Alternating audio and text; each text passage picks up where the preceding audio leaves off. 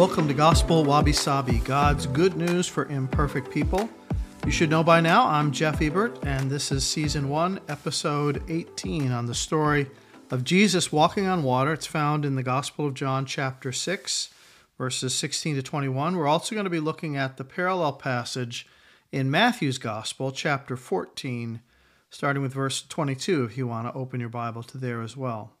You know, today the news is filled with stories and images of Russian troops invading Ukraine, and all the pundits are speculating, second guessing, armchair quarterbacking, you know, what should or should not have been done to prevent the invasion from happening, or what should or should not be done now that the invasion is underway. And folks, it's just the latest reminder that our world is a mess, and all our attempts to control or predict the future are usually way off base. There are only two constants in our world that I can think of human sin, or as the old Calvinists would say, human depravity. That's one constant. And the other is God's grace expressed through Jesus Christ our Lord. Now, I can't do one thing about the situation in Ukraine, totally beyond my circle of influence except through the power of prayer, and I am praying. But the thing I can do, and the thing we all can do as the church, is to help people understand who Jesus really is and how to connect with him through a living and vibrant faith. He's the Prince of Peace. And he told us there will be wars and rumors of wars until he comes again. That's Matthew 24, verse 6. So, if there's any hope at all for any kind of peace in this world, it has to begin with people being at peace with God through Christ. And so that's the mission of the Gospel Wabi Sabi.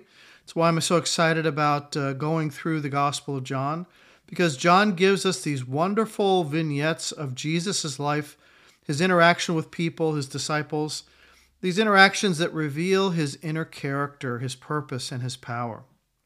Billy Graham's daughter, Anne Graham Lotz, uh, wrote a pretty good book about the Gospel of John, called it Just Give Me Jesus, because that's exactly what John does. It's pure Jesus on every page. John 6 contains the back to back miracles of the feeding of the 5,000 and then Jesus walking on water. And these two miracles are reported in the Gospels of Matthew and Mark as well. And that suggests that there is something significant going on here. Now, last week's podcast was on the most public, public miracle of Jesus, the feeding of the 5,000. Today's sign or miracle, it's just the opposite. It's only for the closest followers of Jesus. And for us today, as his disciples, we are kind of let in on the miracle through John's description of Jesus walking on water. But John does it in very few words. His version is so short. We really need to look at the parallel passage in the Gospel of Matthew, for example, to get the full story. So before I do that, let me just again invite you to consider becoming a financial supporter of Gospel Wabi Sabi. Help cover the production costs. You can find information on how to do that in the episode descriptions. And for supporters, if you send me your email, I will be happy to send you weekly a copy of the podcast scripts so that you can renew them for your own uh, personal Bible study.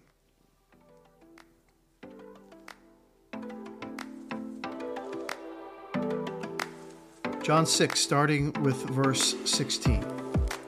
When evening came, his disciples went down to the lake where they got into a boat and set off across the lake for Capernaum.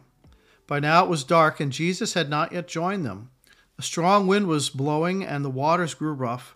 And when they had rowed three and three and a half miles, they saw Jesus approaching the boat, walking on the water. And they were terrified. But Jesus said to them, It is I, don't be afraid. And then they were willing to take him into the boat. And immediately the boat reached the shore where they were heading. Matthew 14, starting with verse 22. Immediately, Jesus made the disciples get into the boat and go on ahead of him to the other side while he dismissed the crowd. And after he dismissed them, he went up on a mountainside by himself to pray. When evening came, he was there alone, but the boat was already a considerable distance from land, buffeted by the waves because the wind was against it. And during the fourth watch of the night, Jesus went out to them, walking on the lake. And when the disciples saw him walking on the lake, they were terrified. It's a ghost, they said and cried out in fear. But Jesus immediately said to them, Take courage, it is I, don't be afraid.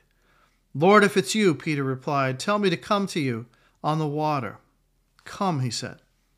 Then Peter got down out of the boat and walked on the water, and came toward Jesus. But when he saw the wind, he was afraid, and beginning to sink, he cried out, Lord, save me.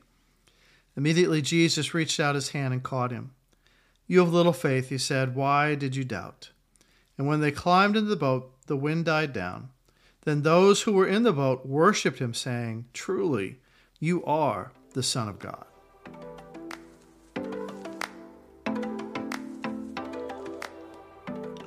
Ever try to tell a story with someone else?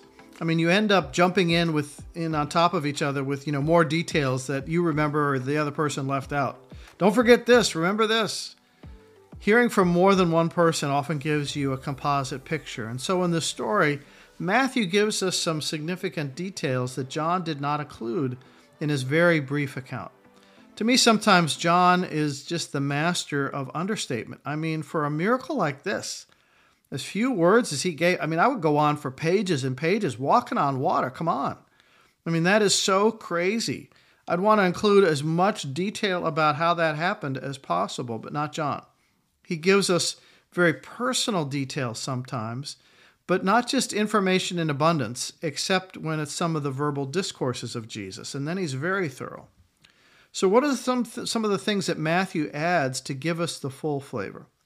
Well, first, Matthew remembers that Jesus, quote unquote, made the disciples get into the boat. Remember that John wrote his gospel like 30 to 40 years after the other gospels had already been written and distributed. And so he didn't feel like it was necessary for him to repeat many of the details that they had already given. John kind of expects his reader to supply many of the, the details of these stories from the other gospels. But Matthew writes that the disciples did not want to leave Jesus when he told them to go back to Capernaum. Well, John simply says they got in the boat and they started out. Matthew tells us that they did this very reluctantly. In fact, he says Jesus had to use a little persuasion with them. He told the disciples to get into boat and go back to Capernaum and leave him alone on the shore. And they argued because they didn't want to do that. And I'll bet he narrowed his eyebrows, his voice maybe took on a bit of an edge, and he said more sharply, Get in the boat. Made it's a strong word in the Greek. It's an imperative, which means he compelled them. He ordered them to get into the boat. Imagine they're all down on the shore by the boat, and Jesus says, Okay, get in. I'll see you later. They push back, saying, Why? You know, where are you going? Aren't you getting in the boat with us? I mean, Matthew was a tax collector, not a fisherman like Peter and Andrew. Uh, maybe that's why he records this detail, but, you know, if you're not getting in the boat, then neither am I. Ever have that conversation in your family? I mean, you can say the same words in a lot of different ways. All right, let's get in the car. Get in the car. Get in the car. Same with Jesus. Against their objections, he tells them, get in the boat and shove off. You know, the Lord Jesus speaks with authority. And if you think following Jesus is an optional deal where you just get to kind of do what you like and forget the rest, well, you're really wrong. If you are a Christ follower, a Christian, you're walking under authority, His authority. And many times there's no room for debate. The options are either obey or disobey the Lord. The authority of Christ and the authority of God's word as, as it's revealed in Scripture, we're surrendered to that if we say that we're His disciples. You don't play around with God's word. His teachings are authoritative, it's a must. Authority is not appealing to us, usually. We don't like to have anyone else tell us what to do. We like to be in charge, kind of call our own shots, but that's why so many people, even those who claim to be Christians, tend to water down the Bible, maybe say, well, portions are not relevant to our culture today. People work pretty hard to convince others that God is saying something different today so we don't have to be in submission to the Word of God. Placing your life under the authority of Christ through His Word, properly understood, is not popular because we're arrogant to think that we, in our own original, uh, or individual opinions, that we know God's mind better than the writers of Scripture. That's very shaky ground. So, no, in so many areas of life, behavior, simple morality, ethics, God's word and God's will for us is very clear. Get in the boat. I like you to do my own, I mean, I like to do my own thing, but Jesus says, if you love me, you'll keep my commandments. People who love him accept this authority and obey his word. You know, often you can see these uh, video clips of rock stars having these little prayer circles right before their concerts. And I always wonder, you know, who are they praying to? Who are they praying to when the words, the message, the lifestyle that they promote with their music is diametrically opposed to God's word? Who are they praying to? It's not to Jesus, it's not to the God of Scripture. In a sense, people frequently create a God in their own image because they don't want to submit their lives, their lifestyle, their choices to the authority of God's word. If you're a Christ follower, a Christian, you're walking under his authority. Second, Matthew tells us the reason Jesus sent them on ahead was that he wanted to be alone. He says Jesus dismissed the crowd and went up onto a mountainside by himself to pray. Now, dismissing 5,000 plus, we said last time, uh, maybe even up to 10,000 people, I mean, that's hard to do. It's a lot easier for us. You know, after church service is over, the place empties out in about 50 seconds. You know, people just kind of beat feet right out the door. Well, this crowd wasn't really going anywhere. They were ready to make Jesus king, if you'll recall. They still had real needs. Some were sick, some were needing help. They weren't ready to go, they weren't ready for Jesus to be done. They were pressing in on him. And this is something sort of heavy and revealing about Jesus because he didn't respond to the pressure of the crowd. Instead, he used his authority to get rid of all the people so that he could be alone with the Father. If that time with the Father was so important that he left the crowds, what does that say to us? You know, we're such great activists, uh, so busy day in and day out, always in problem solving mode. If Jesus thought it was so important to use his authority to be alone with the Father, how much more important it should be for us to find time to be alone with God on a daily basis. This is so essential for a healthy, balanced, fulfilling Christian life. So much of our frustration, anxiety, confusion, stunted spiritual growth, it can all be traced back to this one simple thing. We never spend any time alone with God in prayer or meditating on God's word. If you've been a Christian a while, you've probably heard about having, you know, a quiet time, a devotional time each day. A little time, 10, 15 minutes, a half an hour, just to be alone with God. It doesn't have to be anything complicated, but this simple discipline is really the key to positive spiritual growth. Being alone with the Lord for a few minutes each day should be very much a part of every one of our lives as we walk with Christ. I'll be the first to admit it's often difficult to pull off. We're always in active mode, think we don't have time. Uh, what we don't have is a proper sense of our own spiritual authority over our own lives. The multitudes are there, all those needs and distractions the newspaper, the mail, the email, uh, homework, the kids, the commute, phone bills, TV, you know, the list of distractions is just endless. But to withdraw and to be alone, it's such an important ingredient that if it's left out of our lives, we're going to suffer for it. The testimony of great followers of Christ over the last 2,000 years is that time alone in prayer and Bible study is imperative. There just is no substitute. In the middle of this busy, stressful season, your only defense, your only hope for fulfilling faith is a disciplined commitment to private time with God. That's how we stay sane. That's how we find our center. That's how we find balance. Without it, we are easily knocked around by all the pressures that hit us every day. With it, we create kind of this little pool of calmness, a center of serenity in the eye of the hurricane. Friends, it's imperative that you have a regular season of quiet prayer with Jesus. You cannot grow spiritually without it. You just cannot. And there are so many helps available in our day. So many simple devotional books, like, like Jesus Calling by Sarah Young. Or you could start reading The Purpose Driven Life by Rick Warren. Has a 40 day commitment uh, portion to it, especially during the season of Lent. That's a great thing to do. Starts next week. Right now, I'm using a daily devotional called The Blue Book by a guy named Jim Branch. It helps Guide me to scripture passages each day so I can reflect on my life with Christ. Another good idea is like keep a journal, just a little log, not a lot of white paper to fill, just one thought for the day, one thought to record from scripture or to write out your own short prayer. If you're a family with small children, well, husbands and wives, they need to help each other with this, to talk about it. You know, who's going to watch the kids so there can be some times of quiet for each. If you're a single person or you have roommates, it takes effort to find that alone time, but it's so necessary. Like it says in Psalm 37, verse 7 Be still before the Lord and wait patiently for him. Be still. C.S. Lewis puts it this way in Mere Christianity, and I quote The real problem of the Christian life comes from where people do not usually look for it. It comes the very moment you wake up each morning. All your wishes and hopes for the day rush at you like wild animals. And the first job each morning consists simply in shoveling them back, in listening to that other voice, taking that other point of view, letting that other larger, stronger, quieter life come flowing in. End quote. Jesus used his authority in order to be alone with the Father, and you need to do it too. So after his time of prayer, Jesus sees the predicament of the disciples. And let's think about their situation for a moment. They started across the sea to the other shore. The disciples were on the northeast or on the eastern side of the northern part of the Sea of Galilee, where the miracle of the feeding of the 5,000 took place. So to go back to Capernaum was merely to row their boat parallel to the northern shore just kind of follow it all the way back. And as they rowed across the northern tip of the lake, they would normally never have been very far from shore. You stay close.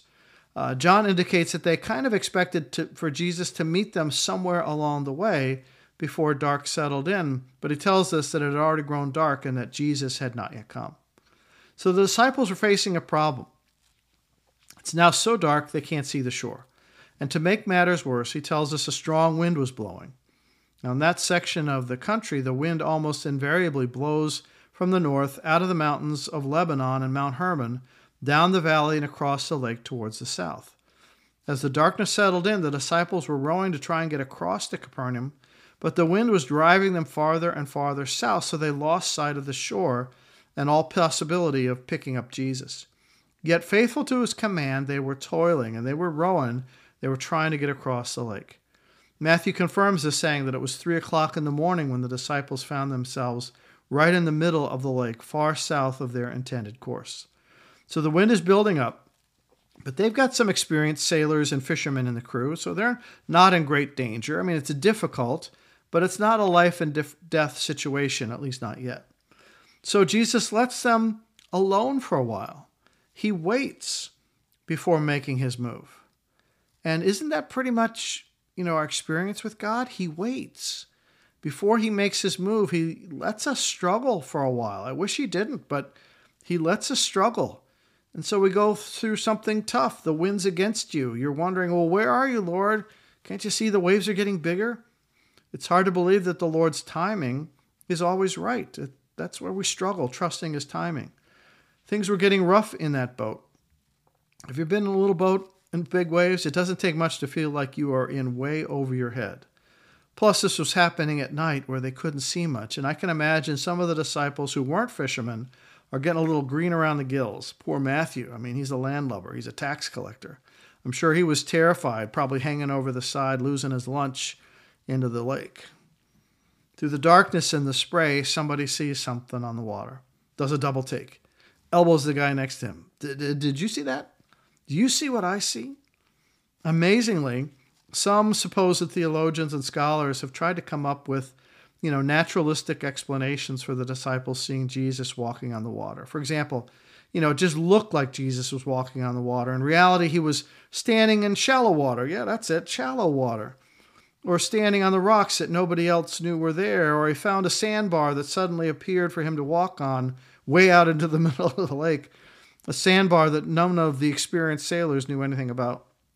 But he knew where it was and he tricked them. I actually, this is true, I actually had a college theology professor who explained this miracle by saying that Jesus had advanced paranormal psychic powers, like that magician trick, you know, where they supposedly bend spoons with their minds.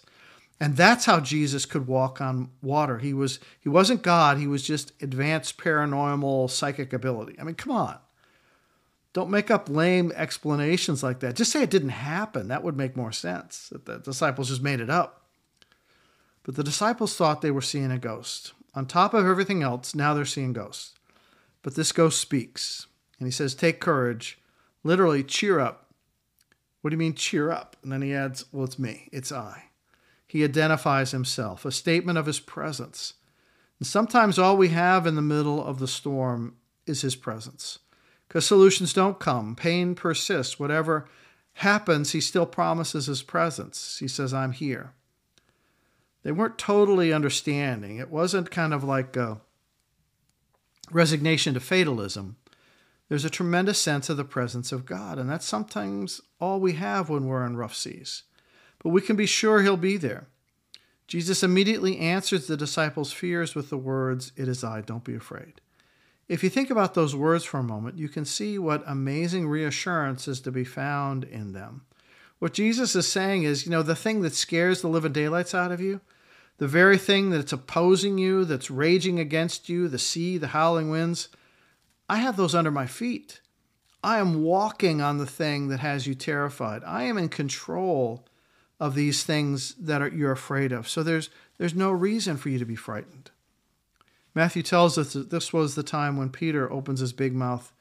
He sees the Lord, calls out to him, Lord, if it's you, tell me to come out to you on the water. I mean, that's so typical of the impulsiveness of Peter, so characteristic of his personality. Tell me to come. Jesus gave him an invitation, the same invitation he really gives to all, you know, to come to me.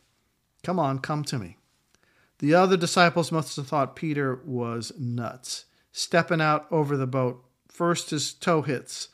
You know, it's wet, but for some reason solid. And then, wow, the next step and, and the next. And Peter begins to walk through the power of the storm, walk right through with the power of faith in Jesus. But his stroll didn't last long. He took his eyes off of Jesus, looked at the waves around him, thinking, What am I doing? And he started to sink like a stone. It's sort of like falling through thin ice. Splash, he's sinking fast. It doesn't take long to sink when we take our eyes off of Christ. So often we let our problems become bigger than our God.